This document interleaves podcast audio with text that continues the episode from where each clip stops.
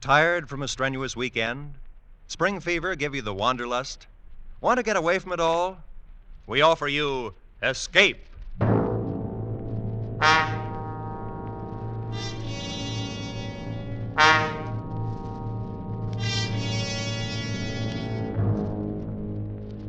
You are hanging by your fingertips on the sheer face of an ice cliff, suspended a thousand feet above instant death, with your strength running out, and with no chance for escape.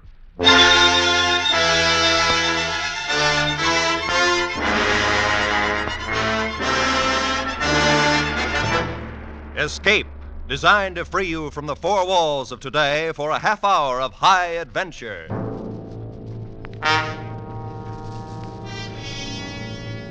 Tonight, we escape to the cold loneliness of a glacier high in the Swiss Alps, and to a man who learned much about death, as told in C.E. Montague's grim story, Action.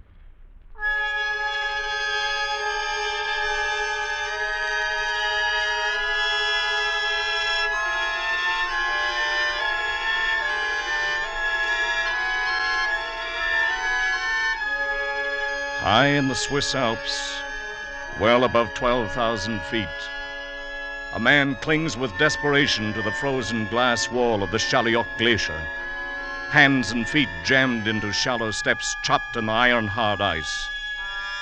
A cold wind drives a spray of dusty sleet along the overhanging wall, and the sun has fallen away among the crags to the west. Darkness lies one hour ahead. The man has climbed with painful care a thousand feet up the glacier's face from the broken moraine at the foot, and has moved now onto the underside of a great bulge in the ice, a part of the wall which breaks out beyond the perpendicular. And the man is forced to hang from slots cut by his axe, much as a sloth hangs from a tree branch. Twelve more feet lie between him and the brow of the overhang. Six more steps to be chopped out with the axe and a thousand feet of void space waits beneath him. The man is unable to lift his heavy axe for even one more stroke. He's tired, and he's 52 years old. No experienced mountaineer would ever attempt the west face of the Chalioc Glacier. And yet this man is an experienced mountaineer. But why? Why?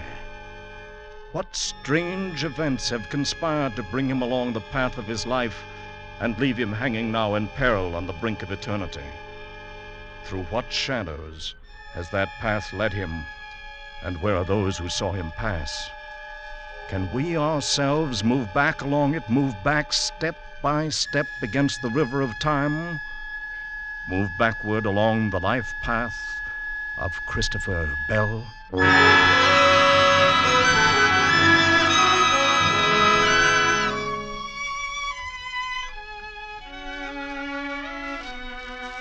My name is Jean Valjour, and I am a guide for all the mountain trails on the Weisshorn and the Schalihorn. I talked with Mr. Bell this morning as he was leaving the village, though, of course, at the time I did not know that was his name.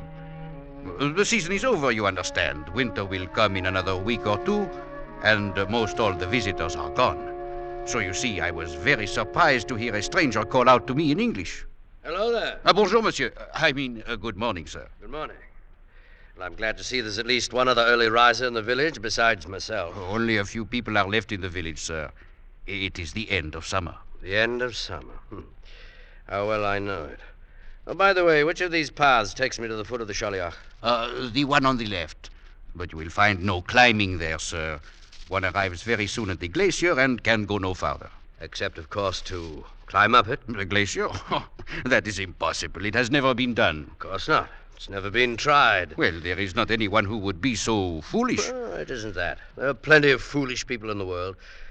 But even they hold on to their margin of safety. Margin of uh, safety? Yes. The difference between the point where a man thinks he's reached his limit and the point where the limit really is. Que diable racontez-vous?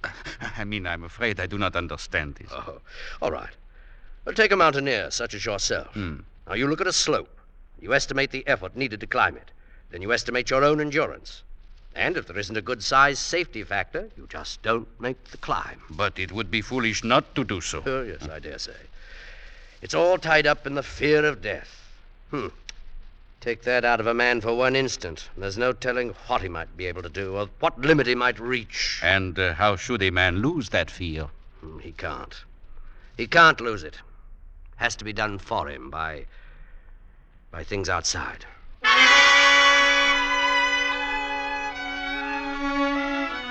He turned and left me then, this, uh, this Mr. Bell. Walked up the path toward the glacier. Uh, that was early this morning, and I did not see him again. Uh, His talk with me made no sense, and I could not understand what he meant to do or why he was going to do it. I remember thinking, uh, ah, what a strange man. But I know really nothing more about him. I believe he arrived in the village only last night and took a room in the Zinal Inn.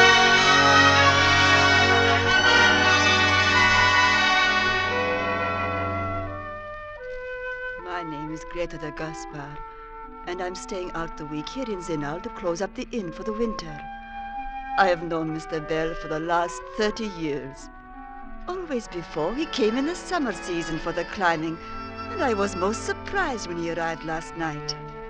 I opened one of the rooms and found something for him to eat, and then later we sat and talked in front of the fire in a big empty lounge. This is very good coffee, Madame Gaspar. Oh, thank you, Mr. Bell. Had you let me know, I would have had everything ready for you, just like all the other times. Like all other times, eh? but this one's a little different, Madame Gaspar. You might call it a special visit. Ah, it is all so different now from the old days. Then it was you and your madame would come here, and it was Gaspar and I. And the summer seemed to last forever. Hmm. I thought everything would be forever when she was alive. Now I'm really alone in the world. as I am. And it is not good to be alone. Hmm. It gives one little reason for living and makes one no longer afraid of dying. Yes, but there are stronger reasons for that than just being alone. Mr. Bell, you look so strange. Huh? Is, is there something troubling you? Why, no. Not now. Oh, there may have been, but not now. Well, I shall be leaving quite early in the morning for for a climb, so I think I'll go on to bed. Good night, Madame Gaspar. Mr. Gaspar, I left the inn this morning before I wakened, and I have not seen him again. I have never known him to act so strange before. I have no idea what the reason is, or what he may be planning to do. But I'm sure something is troubling him. Perhaps it may be something connected with his business back in London.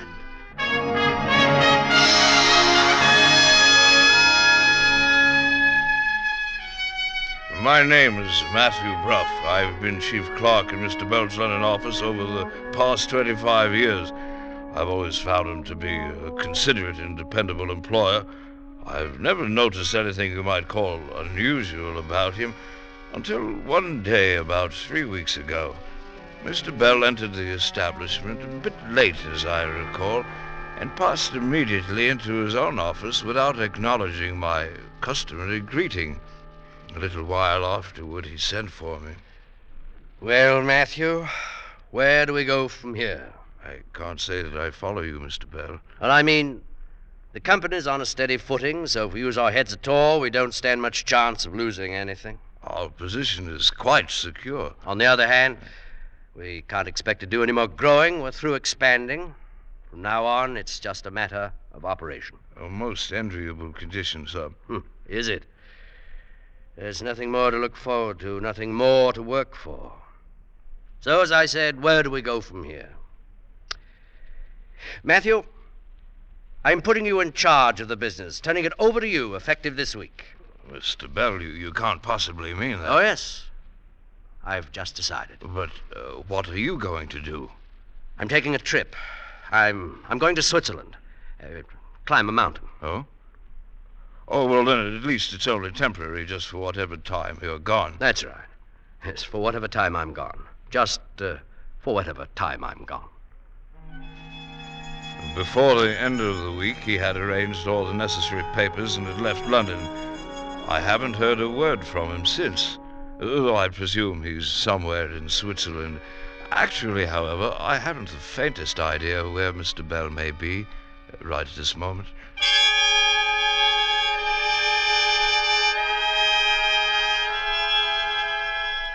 Minutes pass on the glacier, and the shadows grow longer from the jagged peaks to the west of the Chaliot Glacier, and reach out with dark fingers toward the man who clings to the icy wall, while his pounding heart beats out the number of his time on Earth.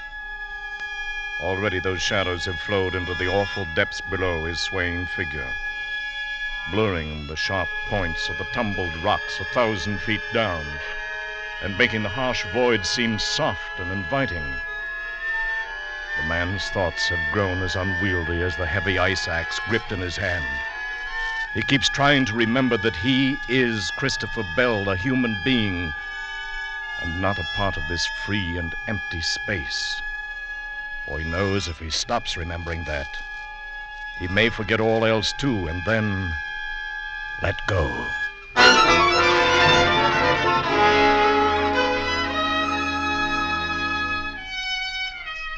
There's been no reason for trying to locate Mr. Bell since nothing of any importance has occurred during these three weeks. I'm sure he's quite all right. Only, uh, one thing still puzzles me a bit the remarkable change in him on that morning three weeks ago. I never heard him talk like that before.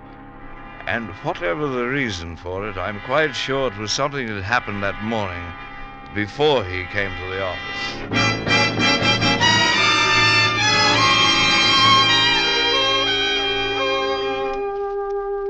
My name is John Huxford, and I've been a conductor on the Westminster route for some 14 years now. And during all that time, Mr. Bell has been a daily passenger of mine on the early morning inbound run. As I recall it, the first time anything you might say out of the way ever happened between us was one morning about three weeks ago. I saw Mr. Bell waiting at the usual place, so I signalled to the driver to stop. Oh, good morning, Mr. Bell. Good, good morning. I'll I'll be right there. Here now, let me come down and help you, sir. I, I'll make it. If you just take my arm, Mr. Huxford. My, my, my arm, please. But I have taken your arm, Mr. Bell. Oh, oh, yes, of course. I'm sorry. Uh, up we go now. Ah. There you are, sir. Thank you. I I uh, uh, had a bit of a shock this morning. I'm all right now. Well, if it's all right now, that's fine, I say. Now take hold of the strap there now. Oh, yes, of course. Oh, let me see. I have the fare here somewhere. Oh, yes, here you are. Thank you, sir. And and thank you. I I'm afraid you've brought something home to mind. I don't understand what you mean, sir. Well, Mr. Huxford, have you ever had anyone take your arm and help you up a flight of steps? No, and I might say that I hope the day never comes when I. Uh, uh, well, Oh, I'm sorry, Oh, sir. not at all. Thank you, Mr. Huxford. Thank you very much. I don't rightly know what was wrong with him, though it's certain that something was. I haven't seen him for nearly oh, three weeks now. I can't imagine what it might have been what happened to him that morning before he got on the bus. My name is Jenkins. I've been Mr. Bell's personal valet for the past 12 years and seven months. The master is travelling somewhere on the continent just at present. Been gone something over two weeks now. Decided rather suddenly, I believe. In fact, I rather think something happened one morning about three weeks ago that caused him to make up his mind, though I really haven't faintest idea what it might have been. I I can remember noticing a very strange look on his face when he came down to breakfast that morning, but uh, thought nothing of it at the time. Good uh, morning, Jenkins. Good morning, sir. I trust you had a pleasant night's rest. Uh, uh, yes, yes, yes, I did. Thanks, Jenkins. Uh, you're having the usual, orange juice, toast, and tea. Uh, no, no, I, I want nothing except some coffee. Very well, sir. I'll bring it right away. I can't let him find out. I can't let anyone find out about it. Maybe it's a little better now. Maybe it's going away. Maybe I'm giving it too much importance, but. No, no, no, it's still there. That same lack of feeling clear down the whole right side of my body. There. I can move my arm and leg all right. There's no feeling in them. They're numb. It's simply that at 52 years of age, I've had a light stroke. Your coffee, sir. Oh, uh, thank you, Jenkins. Would you care for something more, sir? No, no, no, that's all. If you'll pardon me, sir, you don't seem quite yourself this morning. I do hope you're not ill. No, no, no, no. I'm all right, Jenkins. I hope you won't mind my saying this, Mr. Bell, but you don't take very good care of yourself anymore. Oh, please. It's been years now since you had a checkup, not since the mistress passed away, in fact. I'm quite all right, Jenkins. I'm quite all right. Yes, sir. I'm relieved to hear it, sir. I'll bring your paper now, sir. Good Lord. Is this what a man slaves his life away for? To end up helpless, dependent on others? To be wheeled about, put out in the sun, taken in like some great fat lava? That's disgusting. Pardon me, sir. I, I didn't quite hear you. Oh, uh, nothing, nothing, Jenkins. Here's your paper, sir. Oh, thank you. Please uh, call if you need anything else, sir. I'll be in the pantry. I couldn't go on that way. I'd rather not go on. I've got to face it. This stroke is the first warning. There'll be others, worse ones. And in a short time, I'll be helpless. There must be some way out. Not suicide, but some way. There's got to be some way.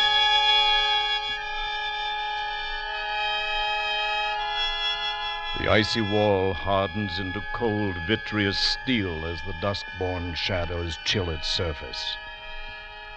The merciless ice is beginning to freeze the cramped joints of the man's fingers now, and the heavy axe swings idly at his belt, tracing a fumbling pattern on the thin air of the void. How much longer can he cling to those slots in the glacier's face? How much longer does he have to live? Thirty seconds? A minute? What's the margin of safety now? And what does a man think of while his pulse beats slower and he waits to die? Strange how I'm able to go on, hanging to this slope, clinging on to life. I can't feel another ounce of strength left in me. Strange, too, how it seems I could stay here forever, becoming part of the glacier itself, looking down at the rocks below and out across the peaks and the ice. I was right. Dying isn't so bad, really. Not when it's like this. Rather pleasant, in fact. Looks so soft down there. The shadows and the snow. And the wind. Perhaps I could let go. Float out on the wind like an eagle. Or be blown along by it like drifting snow. Well, the sun's gone now. It will be full dark in a few minutes. Maybe I can hold on that long. But everything is dark, even the snow and the ice. And who knows? Perhaps I'll watch the sun rise tomorrow and set again. And even beyond. Oh, no, no, no, no. I can't last even one full minute longer. I'm through. I'm finished. I can't even last a half. Huh? Chips of ice sliding over the edge. It's funny how a glacier sheds off that way. I suppose the difference in temperature between day and. Oh, wait. An ice axe. That was an axe. No other sound in the world like it. Fell from up above the overhang there. There must be somebody up there on the slope, coming down from the top. There is. Wait, that's six, seven, eight, nine, ten. Hello! That's a mountaineer's call for help. Someone's dropped his axe and he's in trouble up there. It's right above this bulge. If I can only. No, no, no, no, no. My throat. My throat's too dry. Well, six more steps to cut to reach the edge there. All right. Six more steps.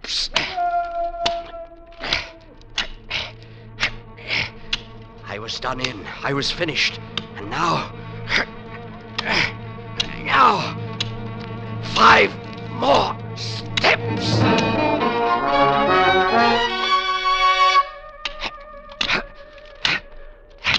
Just about does it. Last step. Kid, cut the rope and let me go. There's no use of us Good Lord, it's a woman, and there's a man upon the slope. Uh, hold, hold on up there. I'll be with you in a minute. Kid, somebody's coming. There's someone down here. Over the edge. Take it easy there. Everything's going to be all right. Oh, thank heaven. I, I don't know where you came from, but thank heaven you're here. Uh, here, easy now. Let's get a step out for your feet. Uh, I was I'm just below the overhang there. I heard the fellow up above call out. He's got quite a voice on him. It's, it's my husband. Easy, Please hurry. Easy now. Uh, step out here in a second. You can put your feet on it. You, you get your breath. Then we'll tackle the slope. All right. There now. I'll scrape this ice away. Easy now. There. Oh, that's better, isn't it? Oh, yes. Oh, Oh. oh, you're all right now. Just lean there. When you feel like it, we'll we'll go on up. Huh? Oh, my name is Christopher Bell, by the way. I'm. I'm Anna Gerlin. How'd you do? Thank you. Uh. I. I thought we were done. Uh. I was cutting steps down ahead on the slope and I slipped and dropped my axe. Oh. The rope held me, but neither of us dared to move. All right. Well, you're all right now. As soon as you rest up a minute, we'll cut some more steps back up the slope. Oh, you shouldn't have started down this way. You, you've never been able to pass that bulge. Yes, I can see that now. Of course, it, it's harder to tell when you're moving down the slope. Yes, I, I suppose it is. You were coming up the slope, weren't you? Yes, I, I, I came up from the foot. Alone and without a rope. And you deliberately climb onto the underside of an uh, overhanging wall. Well, let's just say we're both foolhardy. Is that what you call it? Now, if you've got your breath back now, suppose we start up the slope. Oh, here. I'd like to take my axe and cut the first step. You'd trust me with it? After I dropped my own? Oh, anybody could make a mistake like that, dropping an axe or climbing up under an overhang.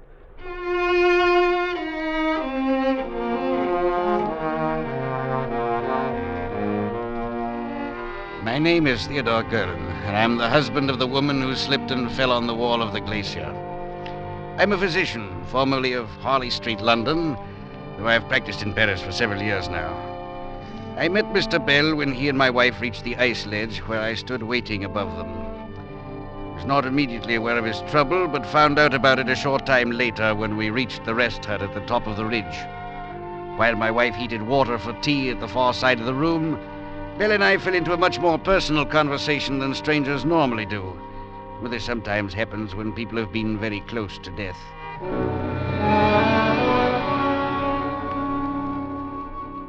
At any rate, Dr. Gerlin, well, you can see how it is. Uh, the life of an invalid doesn't seem very appealing. to Hmm, uh, tell me something, Mr. Bell. Huh? I gather you were pretty well done in when I called out there on the glacier.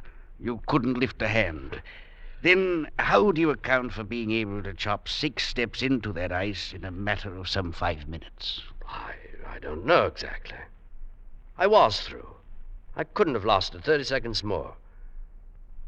When I realized someone was in danger, I don't know, I, I forgot about it. And this numbness, this lack of feeling in your right side, it didn't bother you. No, I didn't notice. It isn't quite so bad now, as a matter of fact.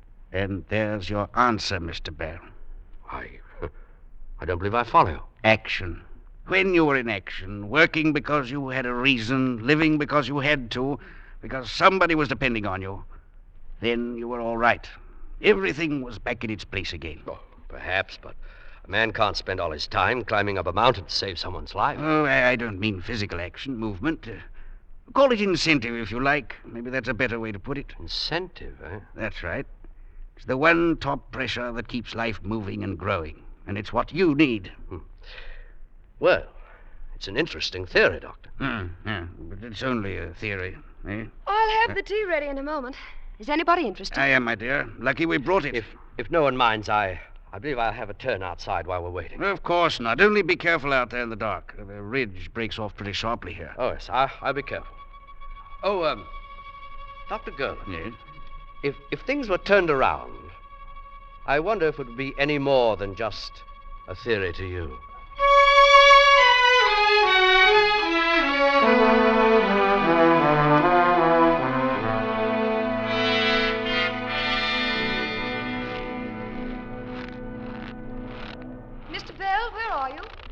I'm over here, Mrs. Gerlin. Beautiful, isn't it? With the stars so clear and bright. Yes. Well, there won't be any more clear nights before the winter storms. It would be a shame to give it up, you and I. What do you mean? I've got to say this quickly because I don't want my husband to know. We're not the kind who commit suicide, you and I, but I think we understand each other. Well, you, you'll have to say more than that. You deliberately climbed into a dead end out on that glacier, deliberately extended your safety margin beyond all possible limits, didn't you?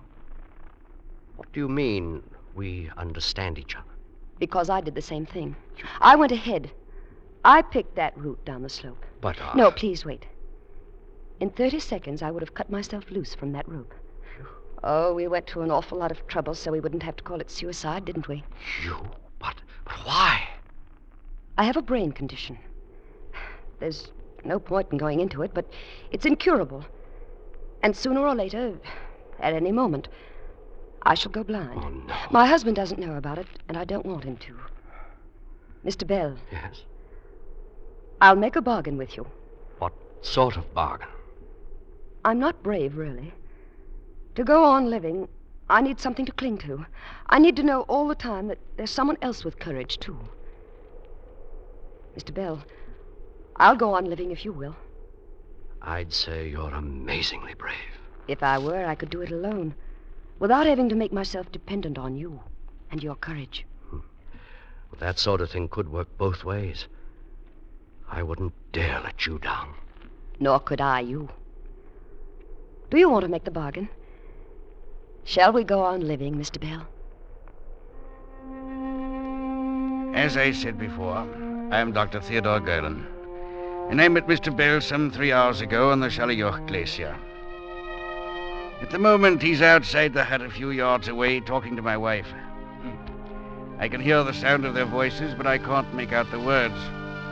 However, I know what they're talking about, what his answer will be.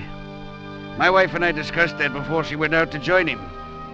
You may have heard of my wife, incidentally, though it would likely have been under the stage name she uses in the Paris theater. You see, she's, uh, she's quite a talented actress.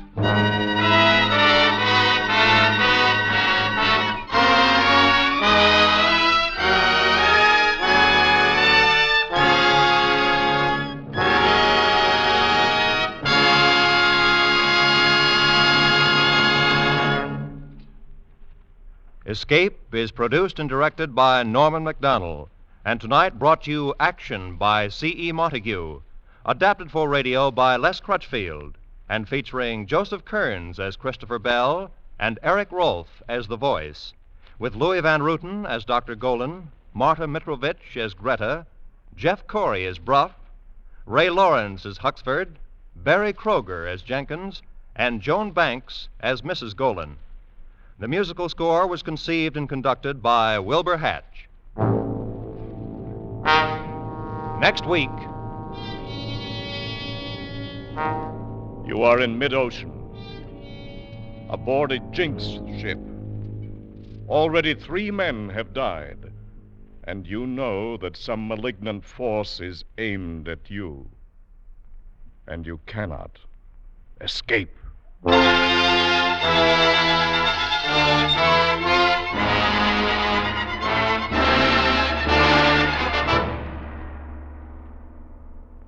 Next week, Escape with Joseph Conrad's great story, The Brute. Good night, then, until the same time next week, when we again offer you Escape.